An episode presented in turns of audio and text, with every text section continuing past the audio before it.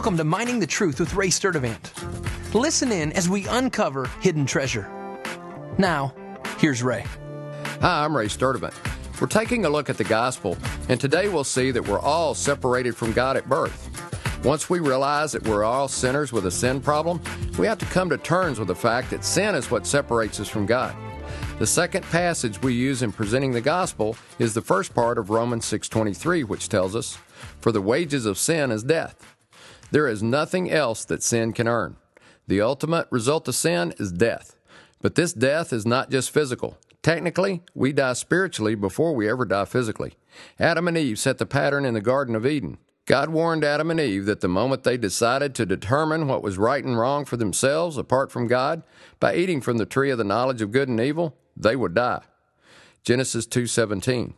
But from the tree of the knowledge of good and evil you shall not eat, for in the day that you eat from it, you will surely die.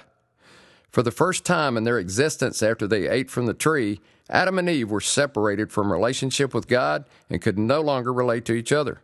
Shame and guilt entered the human experience for the first time. These had to be strange emotions for two people who had been in perfect harmony with each other and their Creator.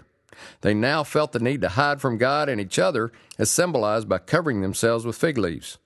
The problem for us is that we inherited their sin and are born in a sinful condition of spiritual death separated from God, with the result that we will all eventually die a physical death. Romans 5:12. Therefore, just as through one man's sin entered into the world and death through sin, and so death spread to all men because all sinned.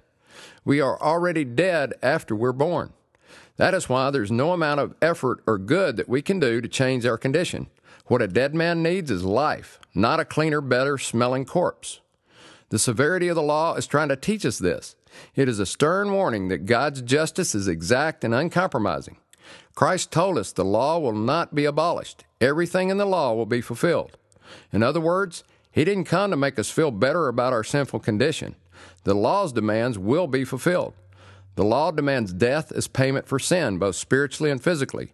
Once violated by one mistake, the law can only declare death as a payment for that sin.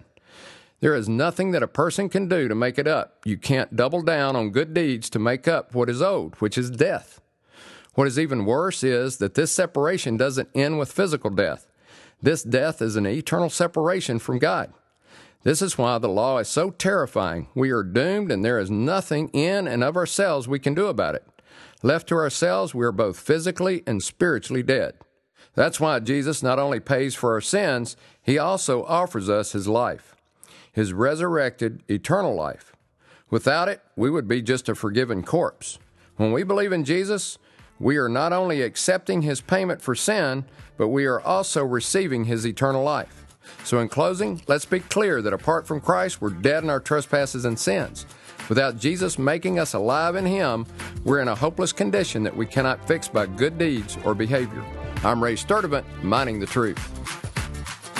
Thanks for listening to Mining the Truth with Ray Sturdivant. If you have questions or comments about the show, visit us online at miningthetruth.com. Thanks again for listening and join us tomorrow as we continue to uncover hidden treasure.